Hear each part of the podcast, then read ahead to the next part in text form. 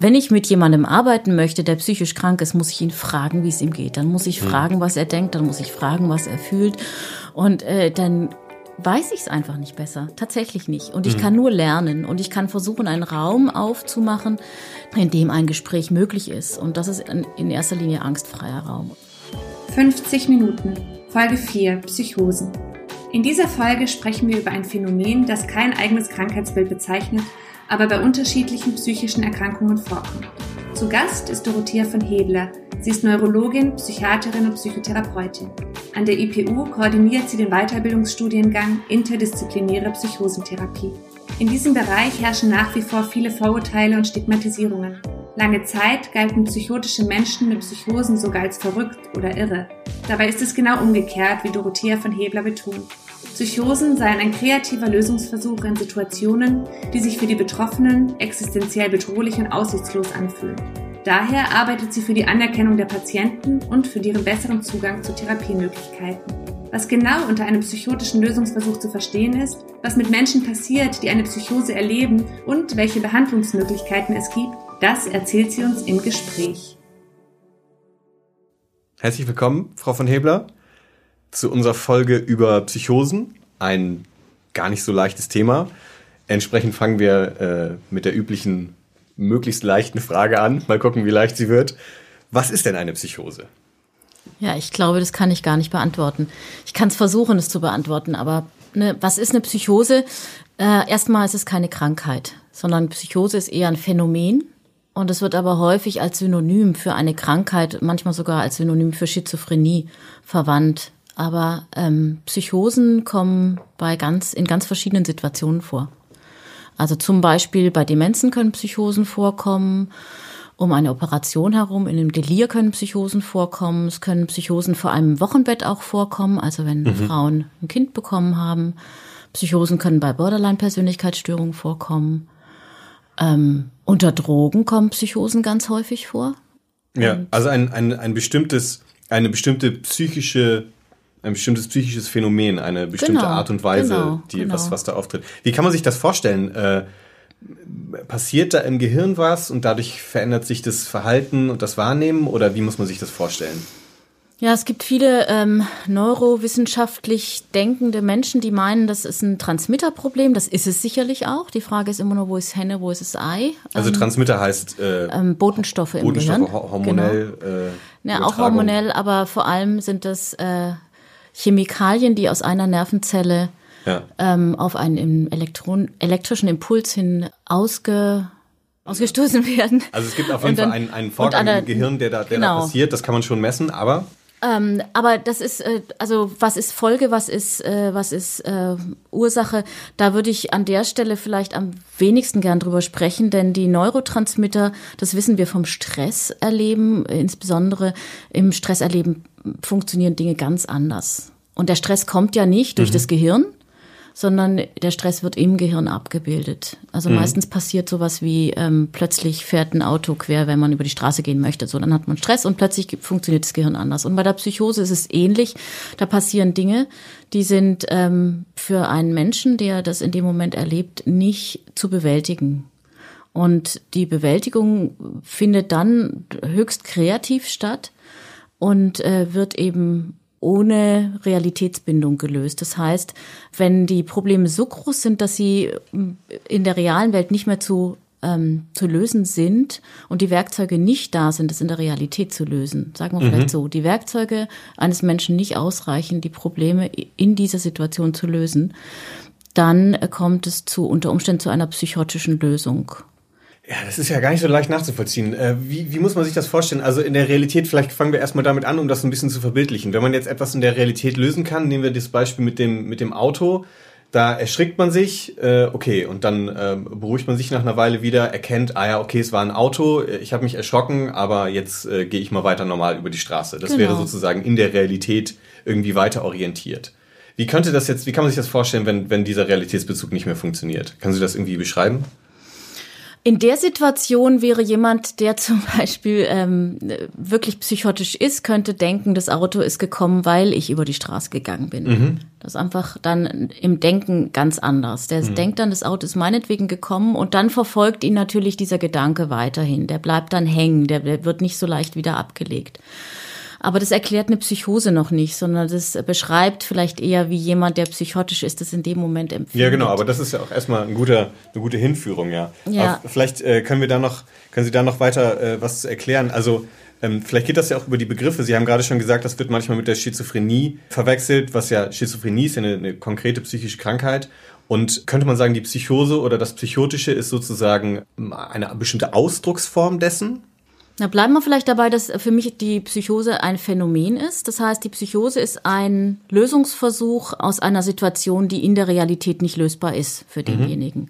Und bei der Schizophrenie bedeutet das, die Schizophrenie ist an sich keine Krankheitsentität, sondern es sind verschiedene Krankheiten. Da sind wir uns heute ziemlich sicher, dass ähm, unter den Kriterien, die eine Schizophrenie bilden, sich verschiedene Krankheiten, vor allem verschiedene Krankheitsverläufe, Äh, abbilden. Und ähm, die Psychose mit der Schizophrenie gleichzusetzen, funktioniert vielleicht, wenn wir sagen, es handelt sich um eine schizophrene Psychose. Und eine schizophrene mhm. Psychose würde dann wiederum von den verschiedenen Lagern auch verschieden definiert. Also von den Neurowissenschaftlern anders als von den Psychotherapeuten und da wiederum von den kognitiven Verhaltenstherapeuten anders als von den Psychodynamikern und so weiter. Die wird dann jeweils verschieden erklärt, weil es ja ein Phänomen ist. Wenn wir sagen, die Psychose hat was mit Wahn zu tun oder mit Halluzinationen oder so, dann können wir darüber nochmal konkreter reden. Das sind quasi, also man könnte sich der Sache über die Symptome nähern. Das könnte man versuchen, genau. Ja. Ansonsten würde ich sagen, ist die Psychose eine Störung von Fühlen, Wollen und Denken, oder es bedeutet, dass man den Boden der Realität verlässt, oder mhm. ähm, also viel wird es auch mit Wahn dann wieder gleichgesetzt, aber die Psychose selbst zu definieren, ist tatsächlich wahnsinnig schwer. Ich hatte das jetzt spaßeshalber neulich nochmal wieder versucht im Netz, da kommen gruselige Definitionen zustande, hm. bei dem Versuch, das zu definieren. Also man kann sozusagen das Phänomen nur ein Stück weit einkreisen, indem man sich aus verschiedenen Perspektiven nähert. Also zum Beispiel über die Symptome oder über das Erleben. Oder über die Erklärungsmodelle. Ne? Ja. Also zum Beispiel war es früher, sind die Psychosen auch der Gegenspieler der Neurosen gewesen. Die Neurosen mhm. sind inzwischen äh, von der Definition her abgeschafft. Historisch gibt sie es natürlich immer noch als Erklärungsmodell in der Psychodynamik. Da ist die Psychose auch ganz klar definiert. Aber das ist eben nicht eine Krankheit, sondern mhm. dann ist es auch wiederum ein Phänomen oder ähm, ein Erklärungsmodell für eine Reaktion. Vielleicht als Hintergrundinformation, wie ist das da definiert und inwiefern werden da Psychose und Neurose gegenübergestellt, so ganz grob? Da ist insbesondere, wenn man es jetzt ganz grob und vor allem so nimmt, wie die, ähm, wie es umgangssprachlich verwandt wird, äh, unterscheidet sich tatsächlich die Psychose von der Neurose darin, dass sie äh, den Boden der Realität verlässt. Mhm. Also wenn man jetzt den Neurotiker träumen lässt, dann kommt er am Ende des Traumes wieder auf den, auf den Boden der Realität zurück. Und wenn der Psychotiker träumt, kann es sein, dass er unter Umständen die Verbindung zur Realität nicht wieder bekommt. Mhm. Also ich möchte mal ein Beispiel nehmen, was vielleicht auch allen geläufig ist. Wenn jemand Drogen nimmt und psychotisch wird unter Drogen. Also dass man dann Dinge sieht, die nicht da sind, Dinge hört, die nicht da sind, Dinge erlebt, die nicht da sind. Von, was man auch weiß, wenn man wieder aus diesem Drogenrausch rauskommt, dann weiß man auch, das war nicht real. Mhm. Und das ist genau der Unterschied zu einer schizophrenen Psychose äh, oder zu einer krankheitsbedingten Psychose, dass wenn der Rausch dann vorbei ist oder die Psychose, die akute Psychose vorbei ist, man eben nicht genau weiß, was ist Realität und was nicht. Ja, okay. Das ist dann, das hat dann Krankheitswert sozusagen. Das hat dann Krankheitswert und dann ist vor allem auch dann, kann man es auch besser erklären, indem man sagt, gut, der Person haben die Werkzeuge gefehlt, die Situation anders zu lösen als psychotisch. Und damit ist die Psychose kein Defizit, sondern ein Lösungsversuch. Hm. Ist ja, Lösungsversuch ist ja auch eine, eine psychodynamische Idee. Auch bei der Neurose ist es in der Psychoanalyse ja so, dass äh, angenommen wird, dass das eben Lösungsversuche sind für einen Konflikt, der auftritt und der teilweise verdrängt ist und mit dem man irgendwie einen Umgang äh, versucht. Und das wäre ja bei der Psychose oder bei psychotischen äh, Phänomenen, Symptomen wäre das ja ähnlich. Ja, wobei mir total wichtig ist, mir ist es egal, ob das psychodynamisch ist oder woher auch immer das kommt, was mir wichtig ist, ist, dass es eben kein Defekt ist, sondern dass es ein höchst kreative, äh, eine höchst kreative Lösung ist aus in mhm. einer Situation, wo die Probleme nicht größer sein könnten, also unlösbare Probleme. Es gibt dafür so ein Bild, was wir auch in, in unseren Vorlesungen oder Vorträgen verwenden, das ist äh, von einem Springbock in der Wüste, der Durst hat und trinken möchte. Da ist auch ein See oder ein Teich oder ein Tümpel oder wie sagt man in der Wüste? Ein, eine Oase. Eine Oase. Ein See ist da, da ist auch ein Krokodil drin. Mhm. Das heißt, wenn der Springbock jetzt zum Wasser geht, wird er gefressen. Wenn er nicht zum Wasser geht, wird er, verdurst, wird er verdursten. Und das ist, das ist ein existenzielles Problem. Das kann man nicht lösen in der Situation. Mhm. Es stirbt so oder so. Und so eine, diese Situation müssen wir uns vorstellen bei einer schizophrenen Psychose. Und die wird dann kreativ gelöst. Mhm. Indem man entweder halluziniert, dass man trinkt oder ähm, ja, okay. so, so eine Lösung dann hat.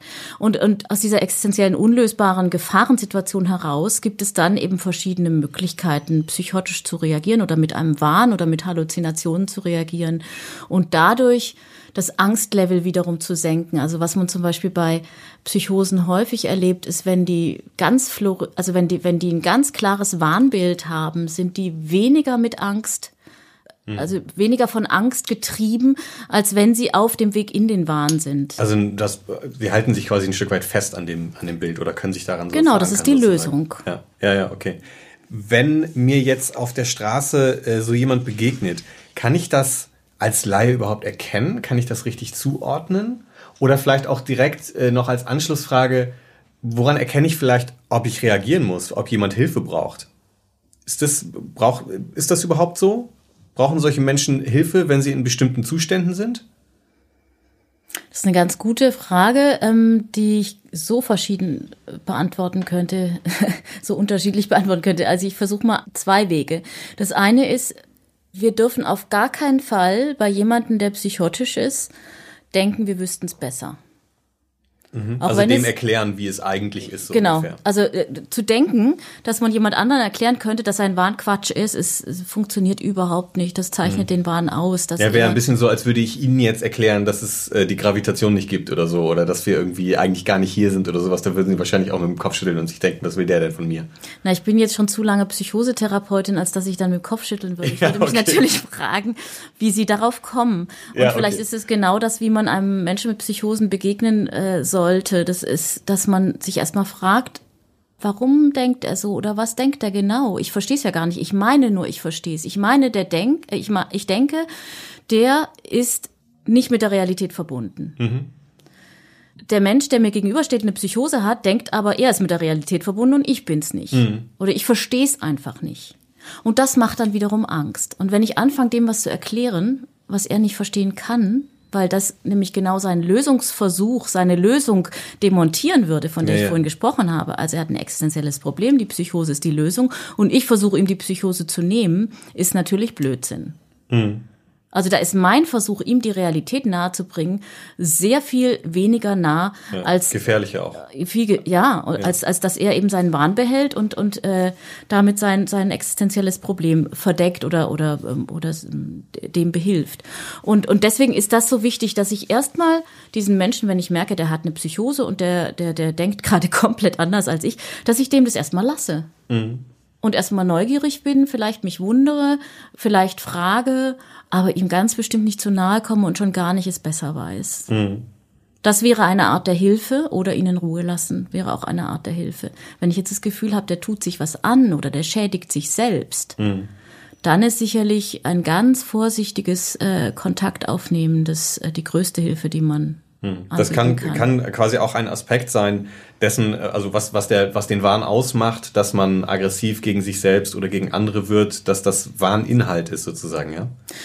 Ja, das ist auch nochmal ein ganz, ganz wichtiger Punkt, der auch ganz viel mit der Stigmatisierung der Erkrankung zu tun hat. Wenn wir uns vorstellen, dass aus so einer existenziellen Angst heraus eine, ein Wahn gebildet wird, der dann die Angst reduziert, der eigentlich vor allem dazu da ist, hm. die Angst zu reduzieren. Genau. Ja, Lösungsversuch. Ähm, ein wirklicher Lösungsversuch. Dann haben wir jemand mit Wahn vor uns und wir versuchen, ihm den Wahn zu nehmen. Dann ist es eigentlich logisch, dass derjenige aggressiv wird oder vor Angst zerfließt. Mhm.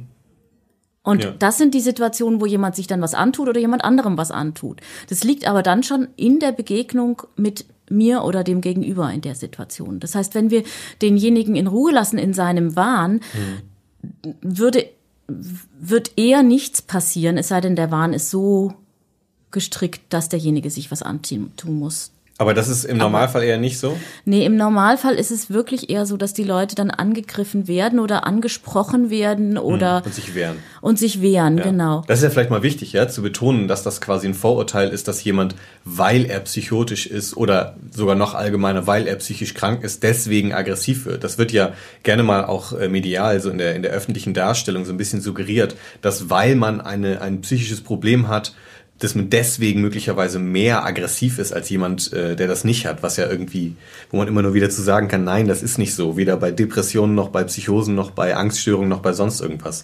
Und das ist vielleicht dabei gut zu merken, ja, als als ähm, als Eselsbrücke, dass derjenige aggressiv reagiert, also reagiert, ja, auf ja, auf ja, äh, das, ja. was er da gerade wahrnimmt und dass man vielleicht sich selbst erstmal hinterfragen sollte, wie man gerade auf diesen Menschen zugegangen ist.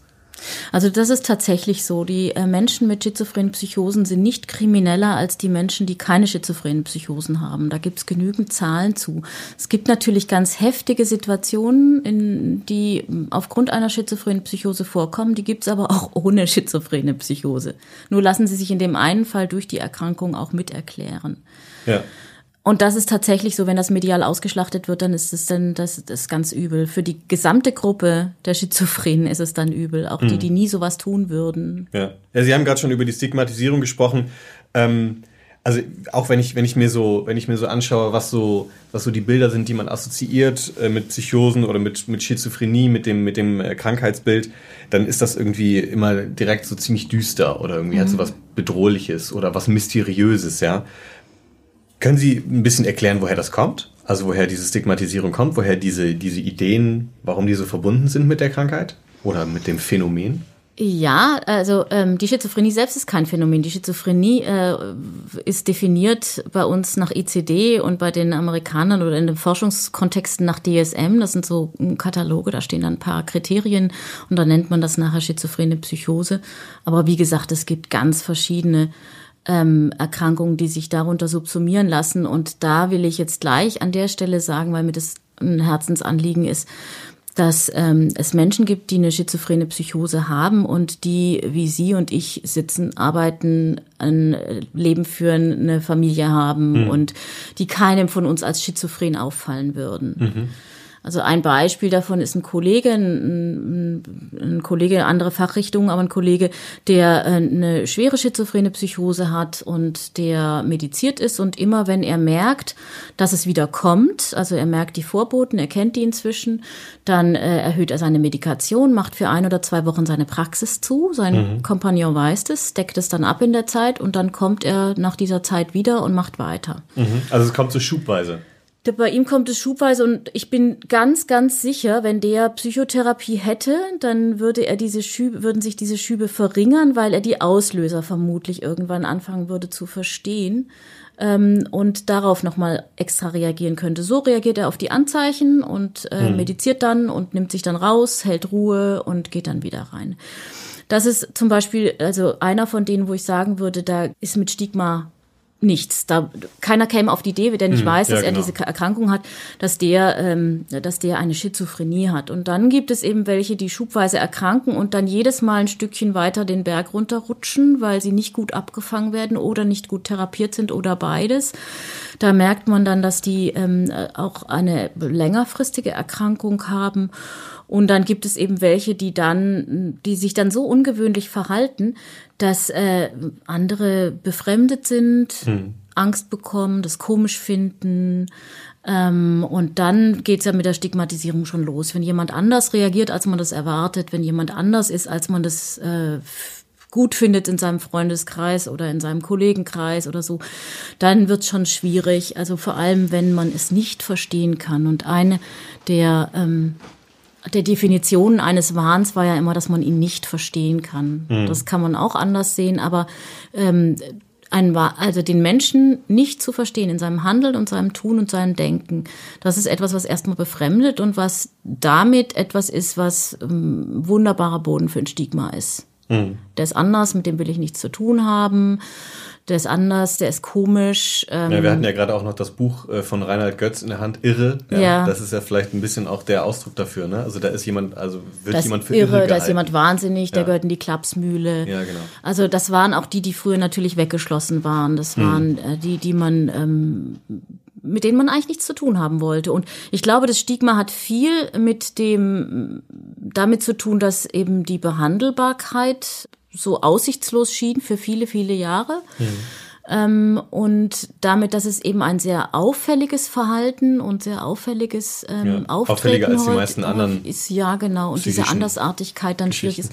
Und dann natürlich, ähm, dass, dass ein Kontakt zu diesen Menschen schon extrem schwer herzustellen ist in der Situation, wenn sie einen Wahn haben oder psychotisch, akut psychotisch sind oder mhm. auch chronisch psychotisch sind.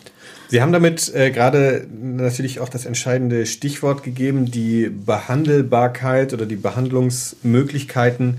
Da hat sich in den letzten Jahren was geändert. Ich würde gerne da gleich zu kommen, aber vorher würde mich noch äh, einmal Ihre persönliche Verbindung zu Psychosen interessieren. Sie sind ja selbst äh, Fachärztin für Psychiatrie und äh, Neurologie.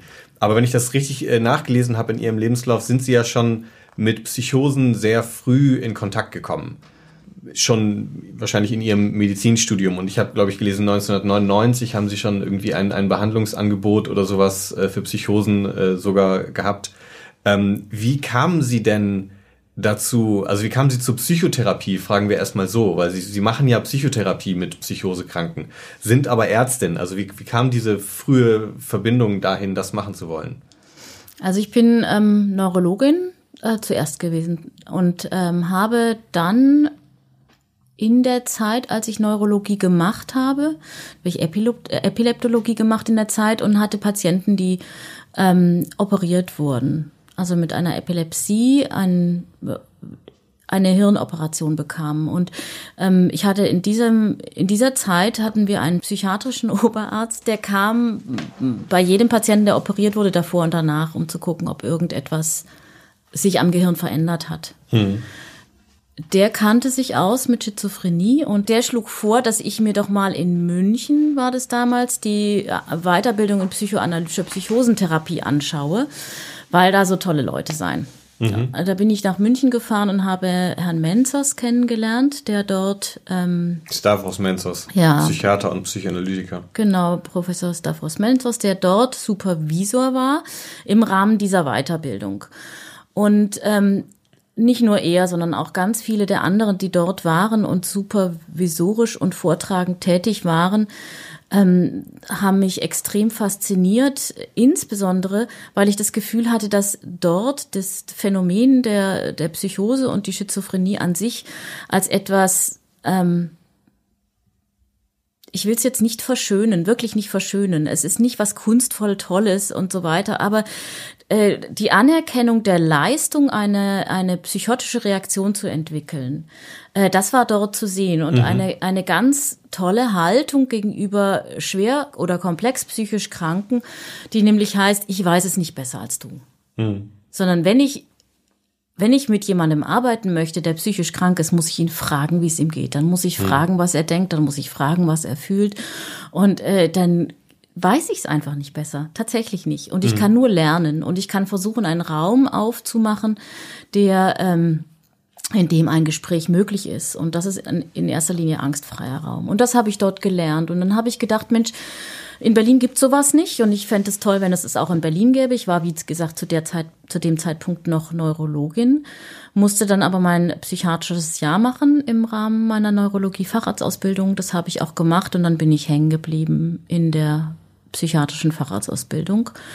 Habe eine Psychotherapieausbildung gemacht und ähm, habe mich immer weiter äh, in diese Psychotherapie der schizophrenen Psychosen oder der psychotischen Erkrankungen habe ich mich immer mehr reingearbeitet, sowohl theoretisch wie auch äh, praktisch. Ähm, ich habe dann am eigentlich schon von Beginn an in meiner Psychotherapieausbildung ähm, habe ich schon Menschen mit bipolaren Psychosen und mit schizophrenen Psychosen behandelt und die dann teilweise sogar nach der Ausbildung behalten. Und gemerkt anhand dieser Behandlung, welche Schwierigkeiten es auch in unserem Versorgungssystem, mhm. ähm, im Selbstverständnis, solche Menschen zu psychotherapieren, im Selbstverständnis äh, als Psychiater Psychotherapie zu machen mit solchen Patienten. Ähm, diese Schwierigkeiten habe ich kennengelernt und diese Schwierigkeiten sind dann sicherlich eingeflossen, weil ich sie nicht, nicht nur ich sie hatte, sondern viele andere sie auch hatten, in die Gestaltung von Tagungen, die ich dann München folgend in Berlin seit hm. zweitausenddrei veranstaltet habe. Also das heißt, wenn man, wenn man das zusammenfassen wollte, sind Sie quasi über die Faszination einerseits für das Phänomen oder das Krankheitsbild und andererseits ähm, für die psychotherapeutische Haltung, die dafür notwendig ist und die dafür in den ähm, spezialisierten Kreisen zu finden ist, die hat Sie sozusagen ähm, an diesem Phänomen gehalten oder da... Immer ja, weiter dran. Und, und so wie Sie das gerade sagen, ist es vielleicht sogar tatsächlich der Schlüssel dazu, denn ich was, was man in der psychiatrischen Facharztausbildung ja lernt, sind schon eben genau die Diagnosekriterien und dann eben mhm. die evidenzbasierten Behandlungsmethoden und ähm, man hat nicht viel Zeit oder ich, ich hatte nicht viel Zeit mit den Patienten, ich hatte auch nicht viel Zeit mit den Angehörigen, es kam mir immer vor, als ob die stören, dabei ist es Quatsch, die brauchen wir dringend zur Behandlung von psychischen Erkrankungen. Mhm. Dafür war nur auch die Zeit immer nicht da, nie war Zeit da. Und äh, zu sehen, dass eine Haltung und ein Zugang zu diesem Phänomen des, der Psychose so viel helfen kann, diesen Kontakt herzustellen und auch zu halten und auch auszubauen, was überhaupt keine Frage der Zeit war. Ich konnte das nachher, hatte ich viel schneller Kontakt, als äh, wenn ich den ganzen Anamnesekatalog abgefragt hätte und dann vielleicht ein paar Fakten gewusst oder auch nicht gewusst hätte. Es war keine Zeitfrage mehr nachher, sondern es war tatsächlich ein Zugang über diese Haltung, die ich da gelernt hatte, äh, die es ermöglicht hat, mit Menschen in Kontakt zu kommen, die andere von anderen nicht verstanden wurden. Das mhm. hat mich tatsächlich fasziniert, ja. Für ein Vorverständnis noch. Es gibt ja einen Unterschied zwischen psychiatrischer Behandlung und psychotherapeutischer Behandlung. Vielleicht ist die auch nicht allen unseren Zuhörern so klar. Können Sie das vielleicht ein bisschen zusammenfassen? Also weshalb ich gerade auch darauf so eingehe, dass Sie in Anführungszeichen eigentlich Ärztin sind, aber auf Psychotherapie spezialisiert. Also eine Psychotherapeutenausbildung kann man ja auch machen oder machen die meisten, nachdem sie Psychologie studiert haben, ja. Machen auch viele, die Medizin studiert haben. Ähm, viele Psychiater haben da auch eine Zusatzausbildung in Psychotherapie. Aber ähm, vielleicht auch auf, auf Psychose bezogen. Ähm, wie geht man unterschiedlich damit um, wenn man das jetzt psychiatrisch behandelt oder wenn man das psychotherapeutisch behandelt? Da spielen ja beispielsweise Medikamente auch eine Rolle. Ja, da muss ich jetzt gleich noch was vorschieben. Also die Psychiater machen alle eine Psychotherapieausbildung inzwischen. Der Facharzt heißt nicht mehr Facharzt für Psychiatrie, sondern heißt seit vielen Jahren schon Facharzt für Psychiatrie und Psychotherapie. Mhm. Das heißt, jeder Psychiater, der in den letzten zehn Jahren Facharzt gemacht hat in Deutschland, hat auch eine Psychotherapieausbildung gemacht.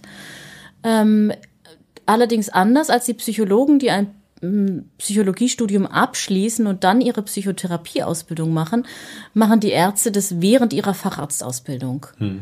Ähm, und haben natürlich andere Patienten als die Psychologen, die es dann an den Instituten machen. Ja.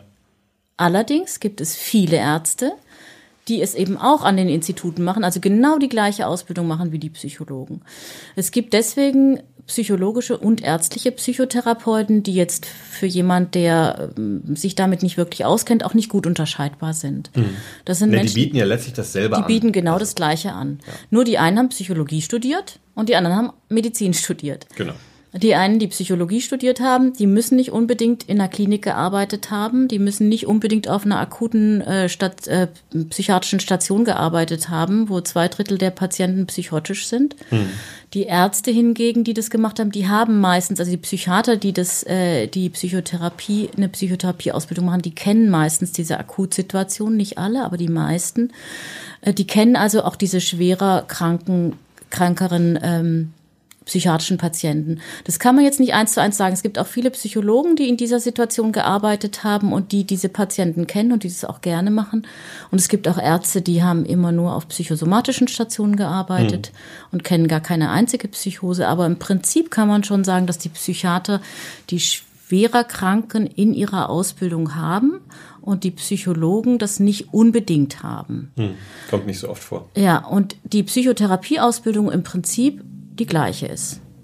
Das heißt, es gibt ärztliche Psychotherapeuten und es gibt psychologische Psychotherapeuten. Und die Psychiater, das sind Fachärzte für äh, psychiatrische Erkrankungen. Das heißt, die haben Medizin studiert, die haben Facharzt in Psychiatrie gemacht. Und die kennen die Krankheitsbilder insbesondere nach den Kriterien, ähm, nach den Diagnosekriterien.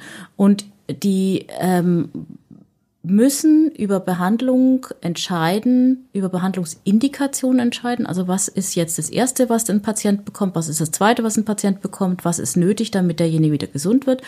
Und diese Indikationen ähm, nutzen sie dann, um Therapien anzuordnen oder durchzuführen.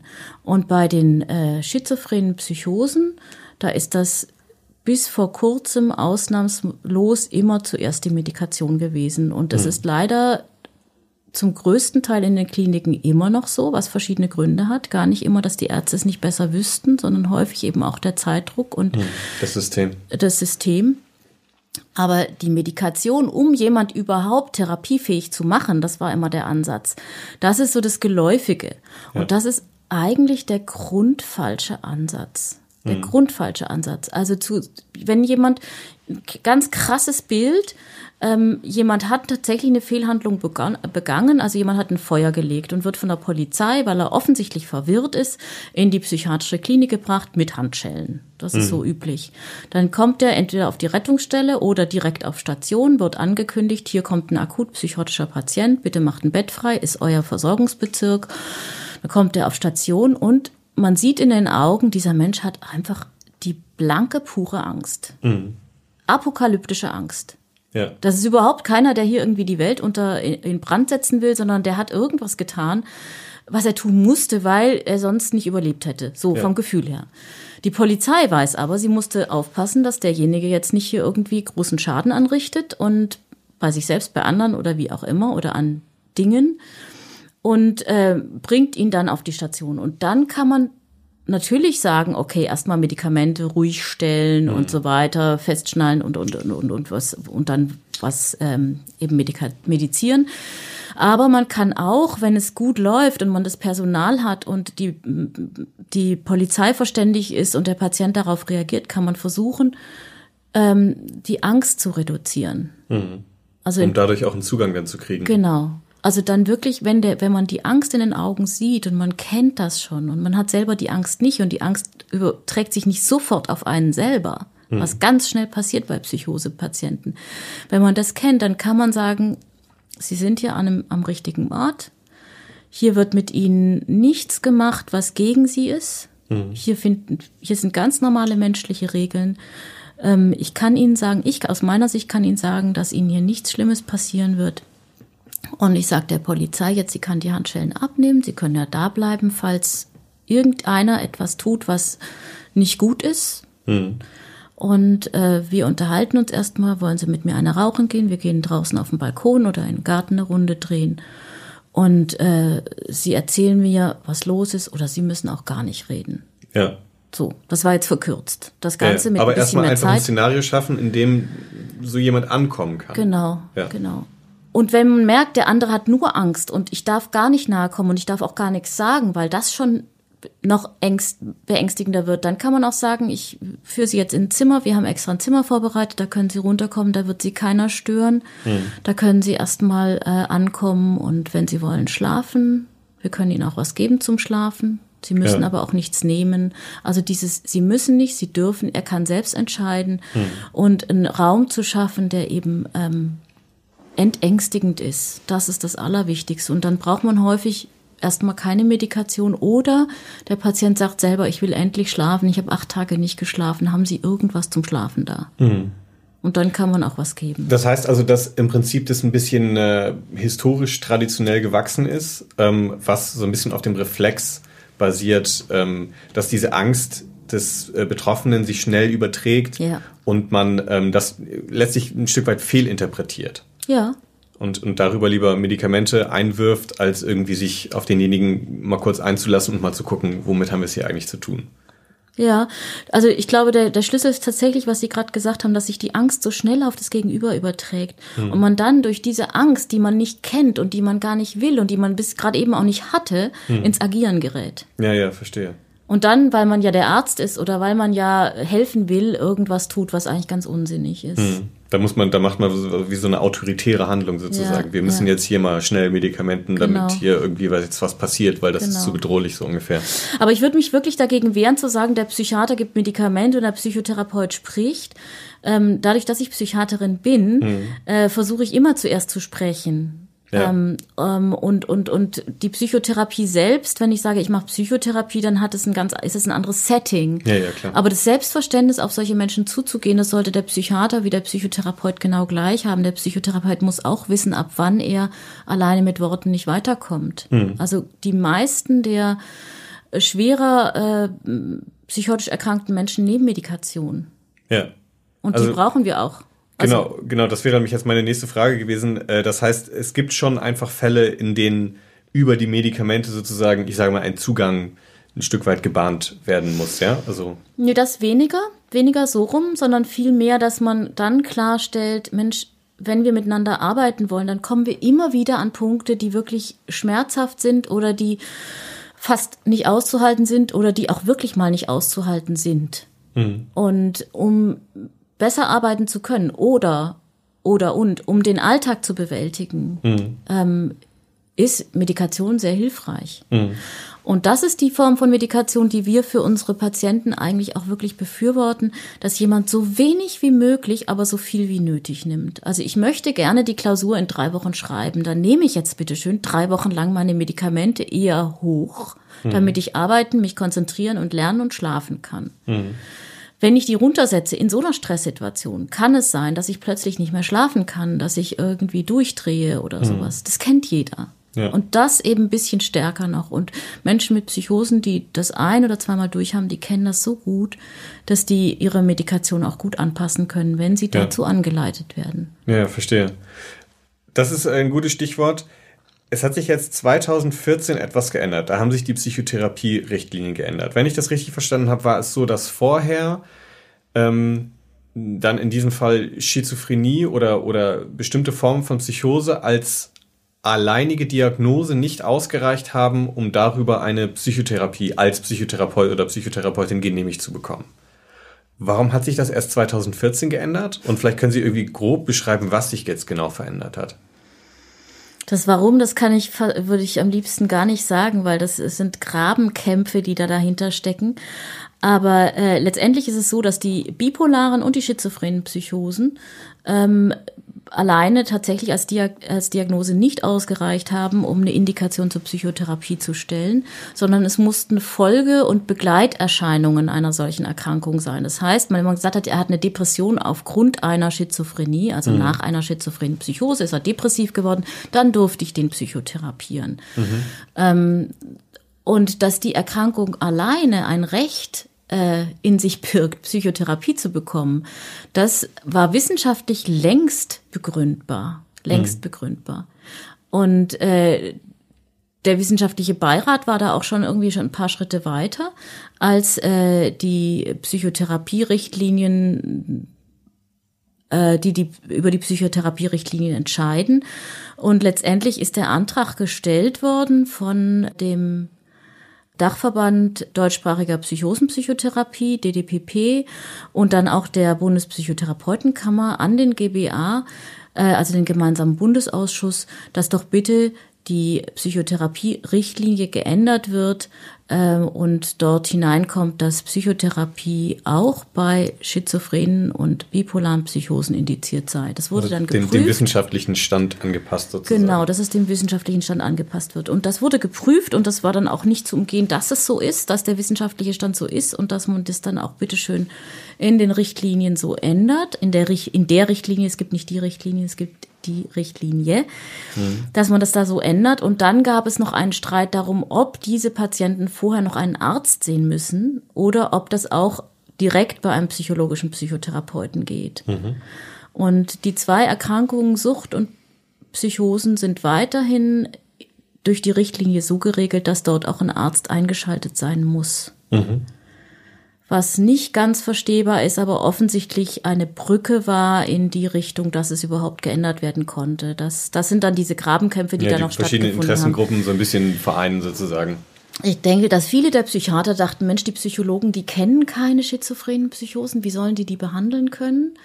Und äh, dass da Ängste vorgeherrscht haben, auch vielleicht so ein bisschen diese Patienten auch noch an die psychologischen Psychotherapeuten zu verlieren. Letztendlich können wir ganz klar sagen, ein Prozent aller äh, sind, kriegen eine schizophrene Psychose im, im, äh, im Verlauf ihres Lebens. Das sind so endlos viele Patienten. Wenn wir die alle psychotherapeutisch versorgen wollen, schaffen das die ärztlichen Psychotherapeuten überhaupt nicht alleine, ja. sondern dann müssen da die psychologischen Psychotherapeuten mithelfen, sodass wir uns da zusammentun müssen. Und das ist sowieso der einzige Weg. Mhm. Also, dass äh, hier ganz klar äh, Kompetenzen geschaffen werden, egal ob ärztliche oder psychologische Psychotherapeuten, von Menschen, die eine Psychosenpsychotherapie durchführen, bei dieser Masse an Patienten, die es wirklich verdient haben, behandelt zu werden.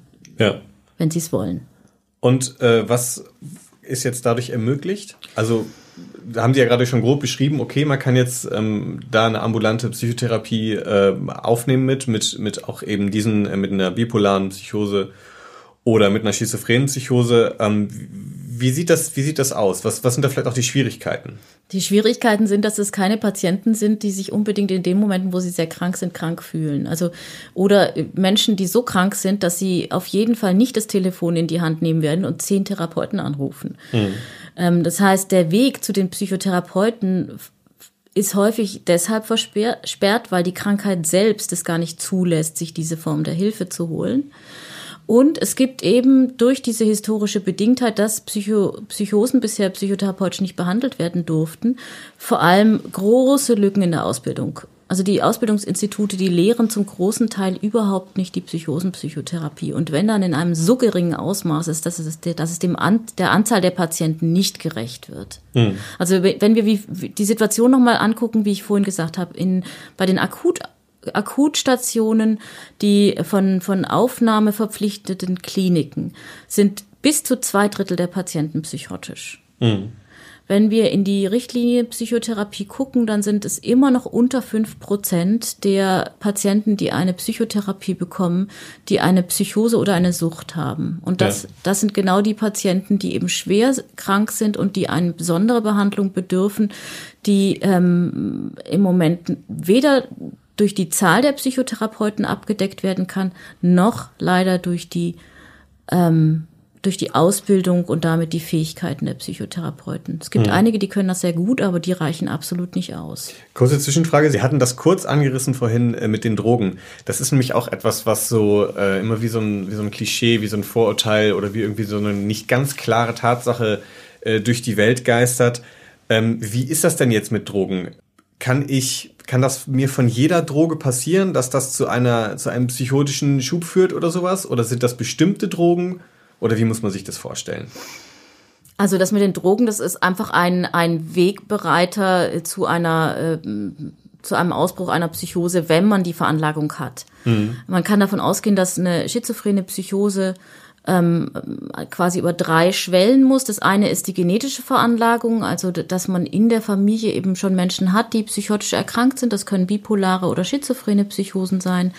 Dann äh, gibt es eine ungünstige Umwelt, insbesondere direkt nach der Geburt oder in der frühen Kindheit, die dazu führt, dass man gewisse Werkzeuge nicht hat, um mhm. mit bestimmten Stresssituationen umzugehen. Bestimmte psychische äh, Voraussetzungen hat man sozusagen nicht, ich sage mal, gelernt, ohne ja. dass es jetzt direkt um Lernen geht, aber nicht mitgegeben gekriegt sozusagen. Genau, genau.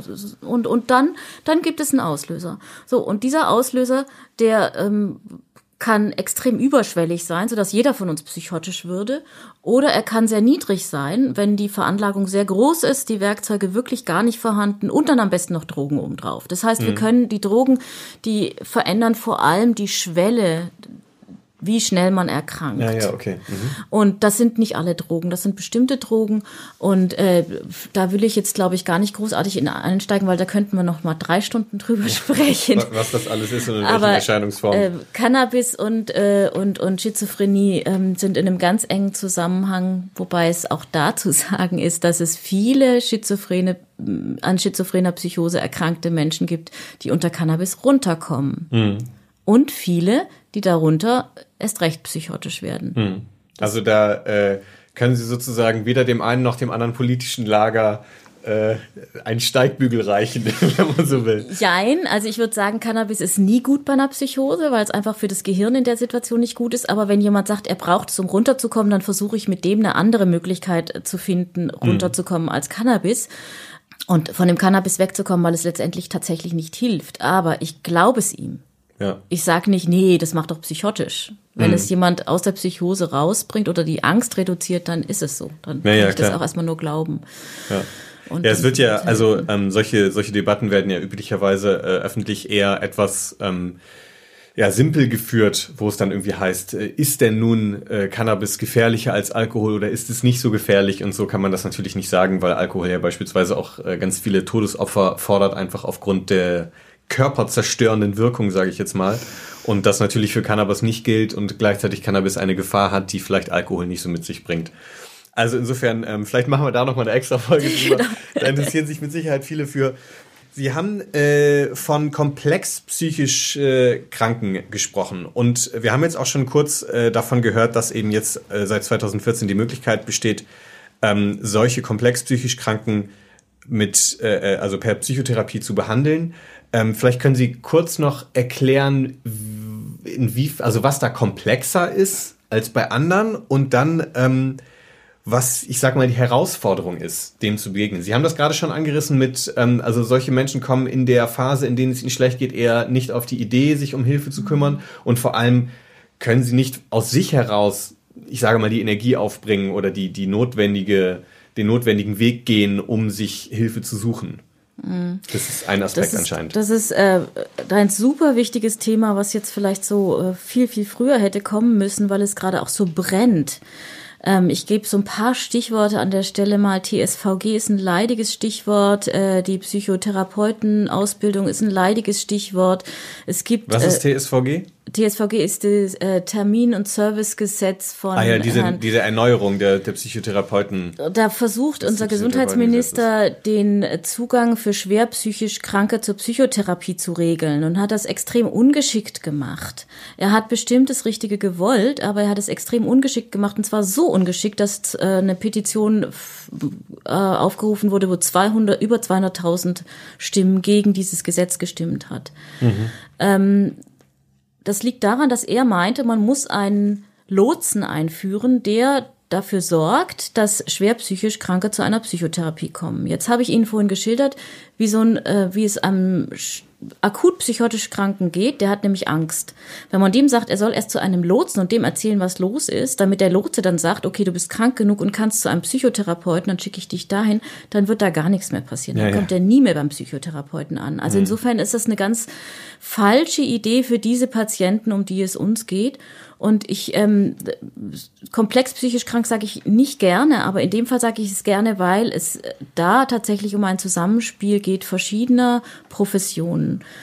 Ähm, bei diesen Patienten sind verschiedene Professionen extrem wichtig. Die Sozialarbeiter können wir uns alle gut vorstellen, Betreuer, Wohnbetreuer, äh, Peers, also Menschen, die Experten aus Erfahrung sind und in diesem Feld auch arbeiten, also ehemals Psychosekranke, die in diesem Feld arbeiten, die sind extrem wichtig. Vor denen haben die meisten Menschen mit Psychosen nicht so eine große Angst. Psychotherapeuten, Psychiater, nicht als Gegner, sondern als Zusammenspieler. Mhm. Ähm, und äh, dann eben der sozialpsychiatrische Dienst und überall da und die Angehörigen, die alle zusammen bilden ein System um einen Menschen mit Psychose herum, der selbst nicht mehr in der Lage ist, dieses System zu bedienen, die Vernetzungen zu verstehen, sondern der hat hm. nur noch Angst und zieht sich zurück und will mit gar keinem mehr was zu tun haben. Das heißt, man könnte so, also bis hier jetzt erstmal sagen, eine komplexe psychische Krankheit ähm, äh, schränkt Menschen auf mehr als, also Im, im Gegensatz zu manchen, äh, zum Beispiel zu einer Angststörung, in mehr als nur einem konkreten Lebensbereich ein, sondern greift auf viele Bereiche über und genauso muss entsprechend auch aus mehr Richtungen geholfen werden, wenn man so will. Ja, es, es gibt viele Ansatzpunkte und einer allein wird es nicht schaffen. Ja. Dazu ist es zu komplex. Sie haben das ja eben schon äh, erwähnt, dass Sie damals so auch darauf gestoßen sind äh, in München, ähm, dass es da eben spezielle Psychosentherapie-Angebote gibt und Sie leiten ja hier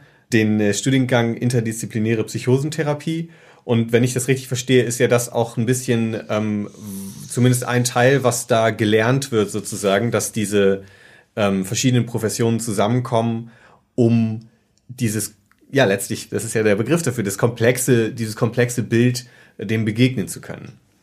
Ja, die interdisziplinäre Psychosentherapie ist ein weiterbildender, berufsbegleitender Masterstudiengang, der deswegen so viel Spaß macht, weil dort Studenten, Studierende zusammenkommen, die ähm, aus allen Berufsgruppen stammen, aus allen Berufsgruppen und eben auch Professionelle, die ähm, Experten aus Erfahrung sind oder auch professionelle Angehörige. Das heißt, die müssen, das müssen nicht Psychiater und Psychotherapeuten sein, können es aber sein, sondern das können auch Menschen aus der sozialen Arbeit sein. Und dann kommt ein Semester zusammen an Leuten, die sehr verschieden alt sind, sehr verschiedene Professionen haben und sehr verschiedene Zugänge. Mhm. Und äh, die kommen ins Gespräch über die Arbeit, die sie tun, wenn sie nicht studieren. Und die ja. meiste Zeit arbeiten sie. Geringere Zeit studieren sie. Und dann kommen sie hin und haben Fragestellungen und dann gibt es ein, ein teamähnliche Situation, in der diese Fragen aufgenommen werden und geklärt werden oder versucht, versuch, Versuche veranstaltet werden, die, die zu klären. Und dann geht jemand mit Antworten, Ideen, Anregungen zurück in den Arbeitsalltag. Mhm. Ein Student, der mal abgeschlossen hat, hat zu mir danach gesagt, er hätte Haltung studiert. Also da kommt dann eine mhm. eine Haltung heraus, die ähm, mit der es möglich ist, mit diesen Menschen sehr viel besser in Kontakt zu kommen, zu arbeiten und weiterzukommen vor allem. Daran ja. liegt mir sehr viel. Das, das heißt, es geht also im Prinzip auch ein Stück weit darum, dieses Netzwerk auszubilden und zu stärken, das ja. notwendig ist, um äh, ja. der Versorgungslage, die Versorgungslage von äh, Psychosekranken zu verbessern. Ja, dass man weiß, was der andere eigentlich überhaupt macht, dass man weiß, wo die eigenen Grenzen sind, wen man hm. ansprechen kann, wie man sie ansprechen kann. Und äh, wie man so einen, einen Raum erschafft, in dem man mit diesen Patienten arbeiten kann. Und wie ich aus unserer Studie jetzt auch weiß und auch aus eigener Erfahrung weiß, dass auch bei allen diesen Patienten eine Psychotherapie zu einer wesentlichen Besserung beiträgt. Also mhm. auch bei denen, die man so ein Stück weit schon aufgegeben hat. Da kann man noch ganz viel erreichen. Und vor allem aber auch bei denen, die eine ganz schlimme Diagnose haben. Es gibt schlimme Diagnosen, die jetzt Gott sei Dank abgeschafft werden, wie zum Beispiel eine Schizophrenia simplex oder eine hebephrene Schizophrenie. Das darf auf gar keinen Fall ein Stempel werden, weil auch da kann man psychotherapeutisch extrem viel erreichen hm. und sicherlich mehr als medikamentös. Okay, wir kommen ans Ende unserer Zeit und ähm, jetzt am Ende dürfen Sie sich noch mal kurz was wünschen. Und äh, indem Sie bitte noch mal einmal vielleicht zusammenfassend äh, äußern, was sich verändern muss. Also was in der Wahrnehmung vielleicht ähm, der Krankheit oder des Phänomens Psychose und in der Versorgungslage. Ja, das ist, glaube ich, gar nicht so schwierig. Also weniger schwierig, als zu sagen, was ist eine Psychose.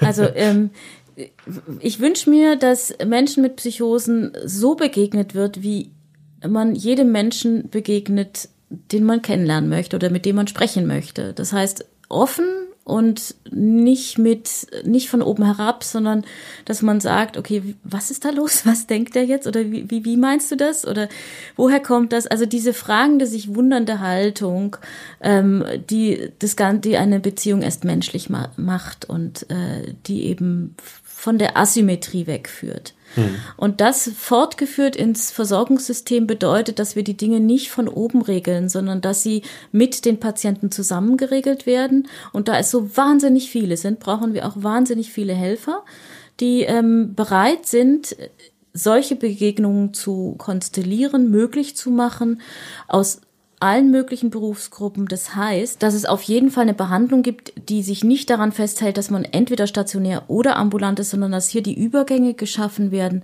von ähm, von dem stationären zum ambulanten Setting und auch wieder zurück. Es ist überhaupt nicht schlimm, mal für ein, zwei Tage in die Klinik zu gehen, wenn es dann nicht gleich wieder ein halbes Jahr oder ein ganzes Jahr wird und wenn nicht in der Klinik wieder alles verändert wird, was ambulant schon geregelt wurde.